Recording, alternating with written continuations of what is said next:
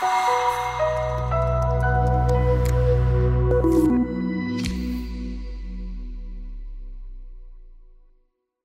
folks, I'm so glad you decided to tune in again today for another faith filled message brought to you by the partners of the Peckville Assembly of God. We could not do it without you. We're getting this gospel message out as fast as we can on as many networks and voices as we can to help empower people by the power of Jesus Christ. We could not do it without your faithful partnership. If you do me a favor and let people know about our broadcast, help us uh, either by word of mouth or sharing it with them on Facebook, whatever it might be. We truly appreciate all of our partners. We pray for you each and every day. Hey, drop us a line sometime. We'd love to hear from you. Stay tuned. We're coming live at you with the word right now. There's so many examples that we need to be people of joy that are found in the Word of God. It's been blowing my mind, and the revelation that God's given me of this is just, it's just surreal. Um, because 255 times in the NIV alone, it talks about that we're to have the joy of the Lord. Amen. And then I did this re- research on my own, and uh, I was telling uh, Charlie Battenberg uh, yesterday during the funeral. In fact, it's good to see uh, our brother with us this morning. Uh, and uh, we were in the car yesterday, headed up to the graveside, and we were talking about life. And, and uh, he's ta- telling me how he watches the television broadcast. And he was sharing with me, he's quite an intellectual of sorts, about a book that he just got done reading called Two Mounts. And so we're just conversing, and I said, You know, my research has showed me that children laugh watch this, children laugh 150 times a day on average. And if you ever watch kids, you know how many know they just, they just have a good time no matter where they just know how to have fun. They know how to live in the moment, enjoy the moment, right? But adults, are you ready? That's pretty much adults in this congregation. I don't see any preschoolers or toddlers here today. Uh, none of my, my grandkids will be in the next service. Guys, something's not right because us adults are only laughing on an average of one to three times a day, if that. Something's wrong with this picture. And then I went into sharing with him what I've shared with you that the U.S. makes up 5.5% of the Earth's population, uh, but we consume over 90% of the world's antidepressant medication. And something is wrong with this picture. Would you agree? And so, you know, and then we talked about anhedonia, and that's, if you're just joining us, you know, we welcome you, those of you watching out there and things. Anhedonia in the Hebrew, Anna without, Donia, joy. Without joy. And then we talk about things, areas specifically that this anhedonia is really an epidemic of sorts. Um, that years ago it, it, was almost non-existent, except in schizophrenia, uh, schizophrenia and uh, schizophrenics and, um, and drug addicts. So, you know, they don't, didn't have uh, any kind of joy, so they'd have to keep sticking a needle in their arm or smoking a joint or what, taking acid or cocaine or whatever it was. Are you with me?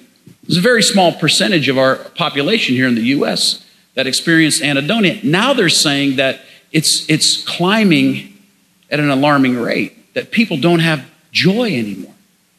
And they're not even getting joy from the things that God has blessed us with, such as social anhedonia, meaning they're not receiving uh, happiness and peace and joy from their own family members. You know, and, uh, and I said to you that, you know, could it be that they don't have uh, joy in their social lives because they have too much social media? Could it be? I'm just saying, I'm not saying it's wrong, but could it be that we're, we have a pocket full of unhappiness in our, you know, called a device?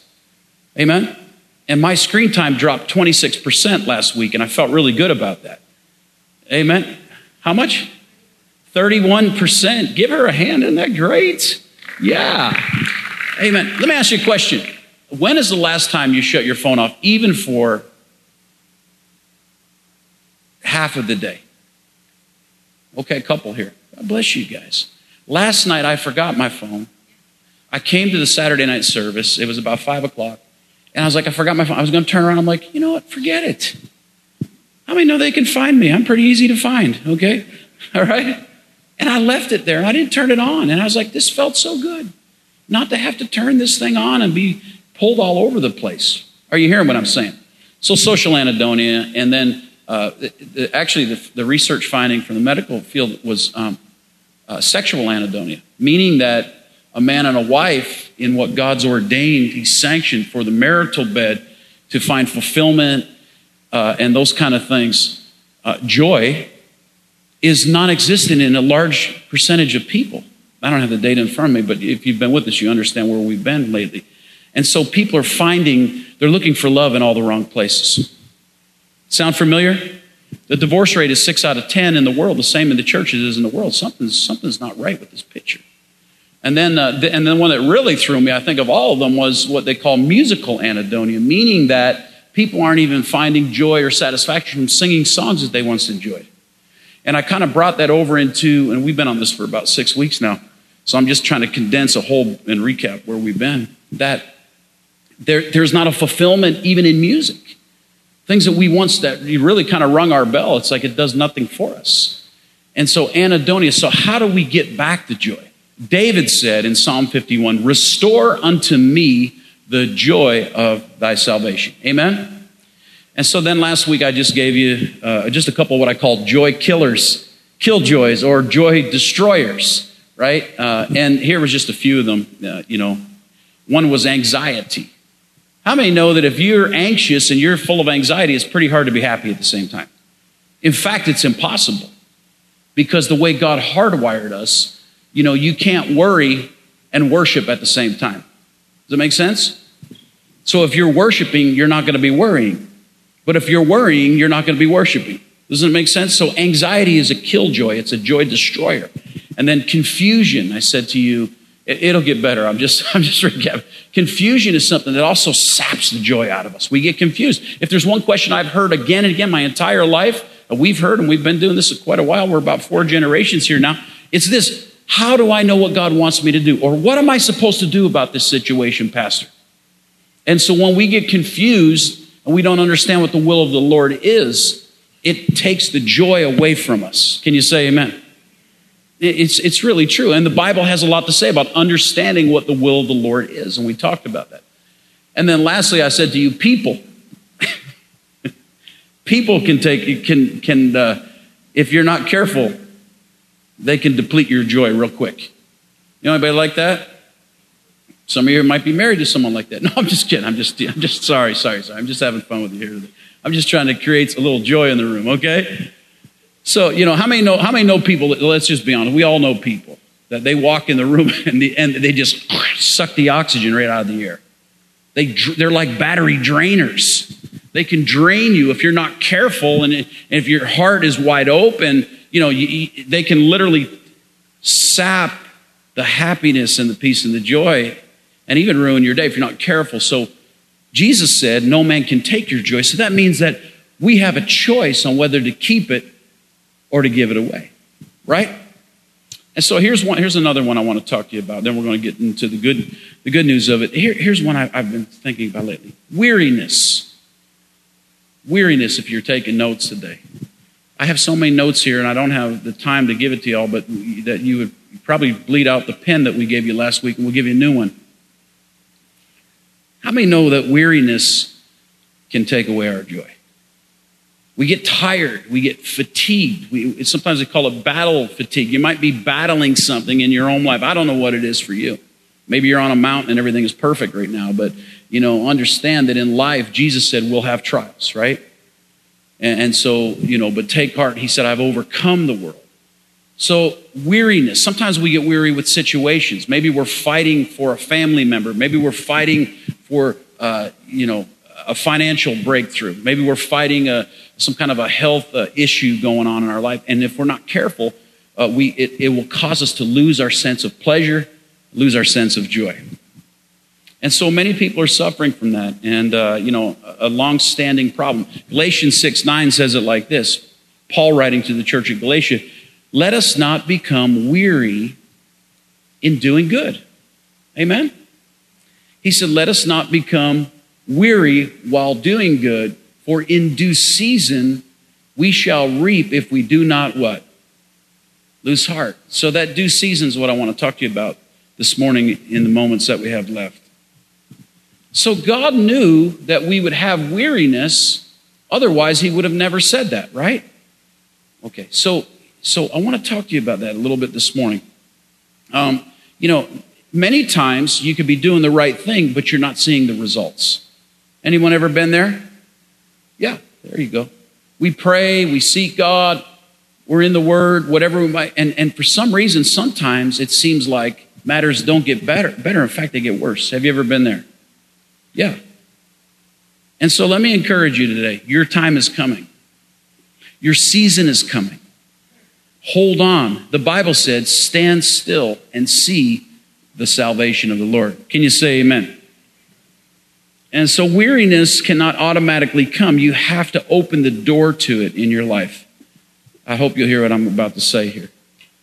This is what David was doing. Let me give you a couple biblical examples. David was doing, he was uh, the only one in all of Scripture, 66 chapters devoted to the life of David. The patriarchs of the faith, Father Abraham, uh, Moses, Joseph, those, those types of patriarchs, uh, they're, they're given like, Abraham, I believe, is about 12 chapters that are dedicated to his life in the Word. David, watch this 66 chapters in the Word of God. He's the only one that God says, now there's a man after my own heart, right? David, the shepherd boy. Uh, he was ridiculed by his brothers. He wasn't even considered in the running for kingship. You know this story. Little David, you know, uh, red hair, ruddy in complexion. He had freckles. They put him on the, uh, up the, you know, tending the sheep and all that kind of stuff. And no matter what David did right, it never seemed to work out for him. And yet I can envision David had a good attitude. I can envision David that probably would say to himself, I am going to reach my destiny. I'm going to reach my dream. I'm going to reach that vision that God has put in my heart. Are you hearing what I'm saying this morning? He didn't let weariness and tiredness get to him. So, David was anointed by the prophet Samuel with a horn of oil, and all, the, all his tall, dark, and handsome brothers were not, were not considered and yet, when they called David, you know this story, he was anointed as a little shepherd boy, a little 13 year old kid. But it took years for him to actually achieve the throne and become the most powerful king that ever lived, only second to Jesus Christ, King of Kings. Amen? And so David did everything. He, he went to King Saul, even after he was anointed, and he played his harp, remember? Trying to chase the demonic spirits. This is in your Bible from King Saul. He went into the, the royal throne room. He was summoned, and he would play his harp because he was a psalmist. Many of the psalms written in your Bible are actually songs that were written by David, even before he was a king. One of them is, The Lord is my shepherd, I shall not want. Psalm 23. Amen? And so we're talking about David here, and that David went through a long, dry spell before he actually obtained the vision that God had given him. And, uh, you know, I, I could hear David saying, I won't be weary in well doing. In fact, the Bible said that David, watch this, encouraged himself in the Lord. You ever have to do that? Yeah, when no one else is encouraging you, you can encourage yourself. That's what David did. And so, you know, the Bible tells us, uh, you know, that when David came back after a, a battle with his 600 men, this is later on in life now, that they found that their families had been hauled off into captivity. They found that their, their city was in charred ruins, it was burned, that uh, all the spoils of war were taken. In other words, all their possessions were gone. And the Bible tells us that, that the men, including David, wept so hard. Can you imagine coming home and your family has been, you know, hauled off somewhere by a terrorist or something? It's, we can't even think that way. But this is what happened to David. And the Bible said that all the men wept, watch this, until they couldn't even cry any more tears. So it's, it's, a, it's, a, it's a very grim scene what's happening here. But I can envision David saying, you know what? I'm going to get back up on my feet. And the Bible said that they went out and they got back what the enemy stole from them. In fact, we sang a song in the 90s. Every once in a while, we'll break it out. I went to the enemy's camp and I did what? Took back. There it is. That's where we get that song from. And so, for Samuel 36, the Bible says that David rose up to power 13 years after he was actually anointed to be the king. Amen? And so here's what I want to say to you about weariness and about getting back your joy this morning. Power of life and death is where? And you can have what you say. You can have what you say. Say that with me. You can have what you say. Say, I can have what I say. Proverbs 18:21 The tongue has power, the power of life and death and those who love it will eat its fruit. So what are you speaking over your situation this morning? Uh, he who guards his mouth and tongue keeps his soul from distress. So here's my first point today speak faith and life over yourself. Speak faith and life over yourself, over your situation. You can talk yourself into defeat or you can talk yourself into victory. Can you say amen? Your words have incredible power, incredible power. This is proven medically. You know, when people start to say, I feel so tired, how many know you're going to make yourself even more tired than you actually are? You ever been there? Yeah.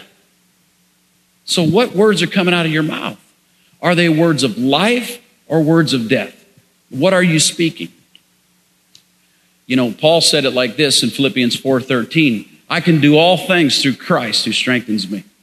There it is. See, that's that's calling in faith. That's not speaking negativity. That's not speaking discouragement. That's not speaking bitterness. That's not speaking, uh, you know, death over us. He says, I can do all things. Well, you know the story. Paul was in prison when he said that. If anybody could have been discouraged, it should have been Paul. Agreed?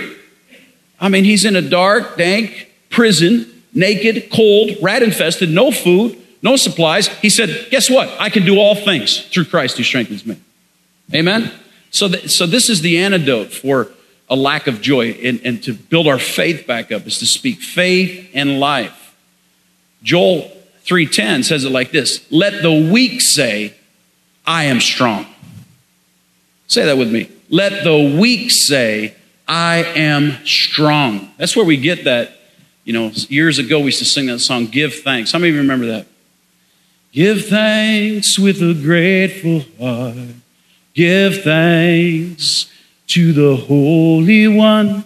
Give thanks, for he has given Jesus Christ, his Son. Let's sing. And now let the weak say, I am strong. Watch. Let the poor say, I am rich because of what the Lord has done for us.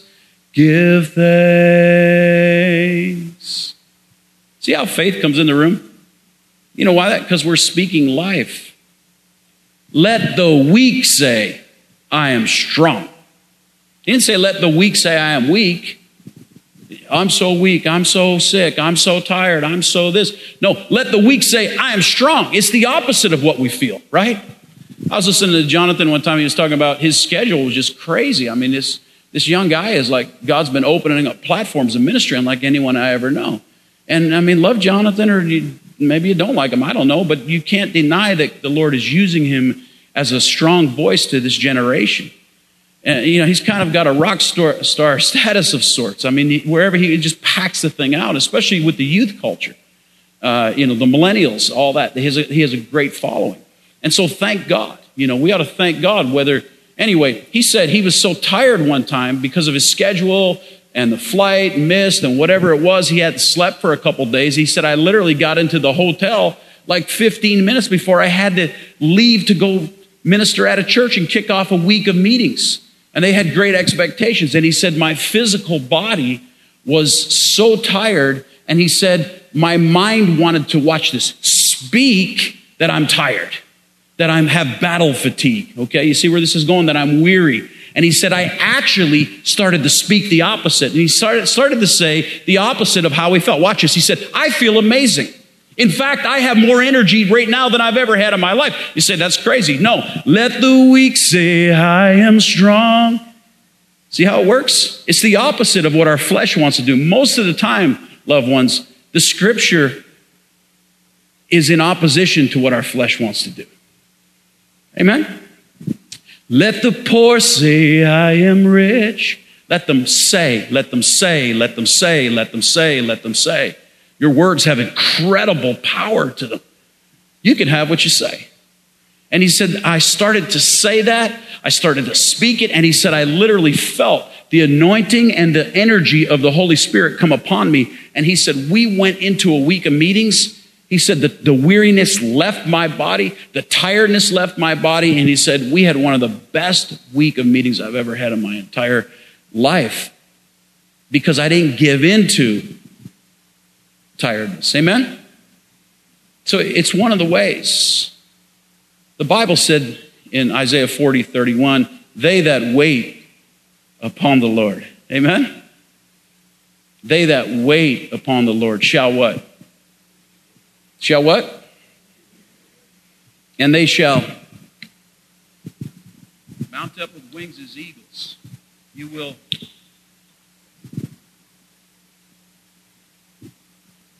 Praise God. You will run and not be weary. You will walk and not faint. Isaiah 40 and 31. Now, wait does not mean, it, listen, I looked this up in the original this week. That doesn't mean sit back passively with your feet up in a La-Z-Boy recliner say, well, I'm just waiting on God. no, it actually means to have great expectations for the things the Lord will do. Can you say amen? That's why some of you need to go to the Holy Lands with us in February so you'll gain more insight of the word and the actual meanings of these things. It's written in, in uh, Hebrew and Aramaic. Amen? So, you know, in other words, when I wait, I start to say, Thank you, Lord, you're turning my situation around. That's why we sing those songs. There's a breaking in my favor. There's a shifty. See the power that's coming out of your voice? In my direction, there's a breaking in my favor as I what? Praise.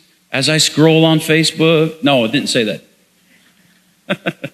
as I'm on Instagram. No, it didn't say that. You know, as I'm on Twitter. No, it didn't say. As I praise. Amen? Incredible power in your words. Praise God. Amen.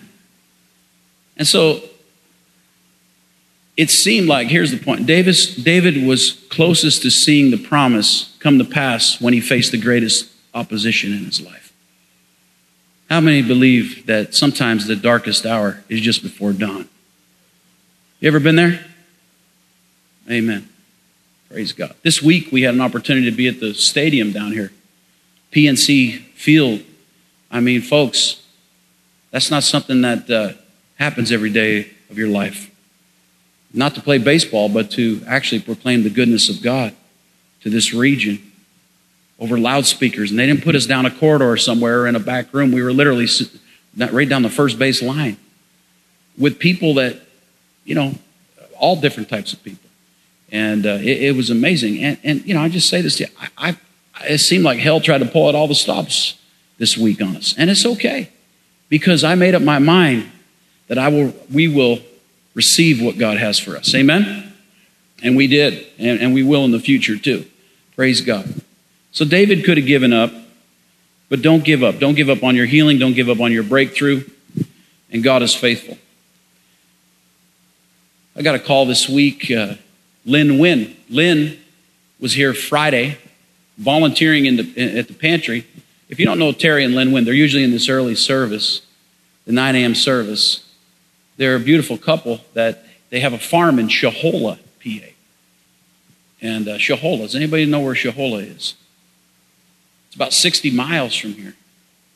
And so to drive to church 60 miles, how many know a church alive is worth the drive? Amen? Praise God. That's a long way to go to church. They passed a lot of churches on the way here. But they've been coming here since we built the church. They're a beautiful couple. They're so positive. I love to be around positive people. How about you?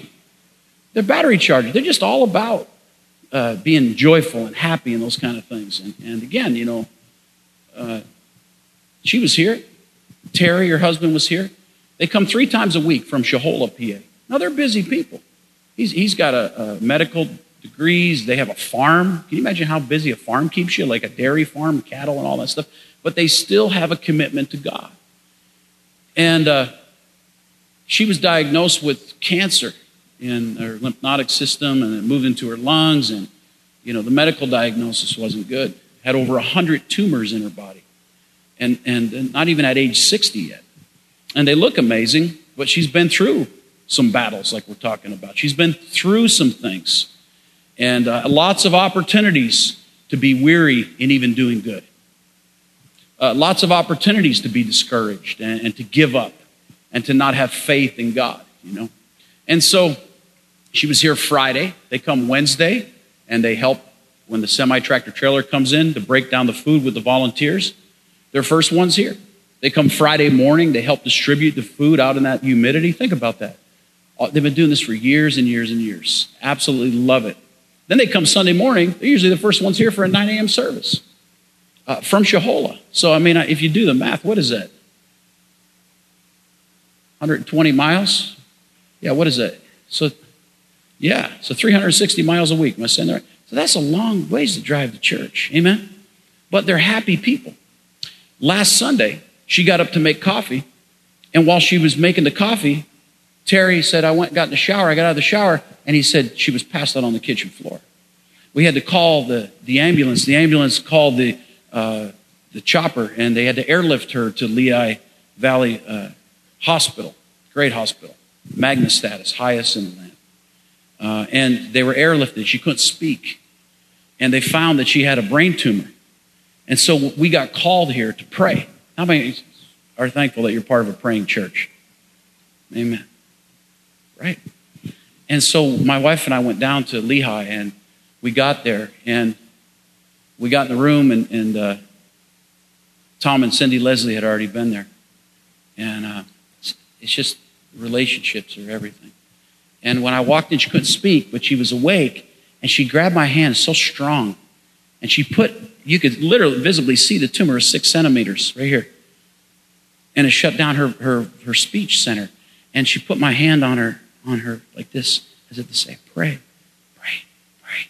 And she has such a strong grip, my God. I know people in good health that don't have a grip that strong.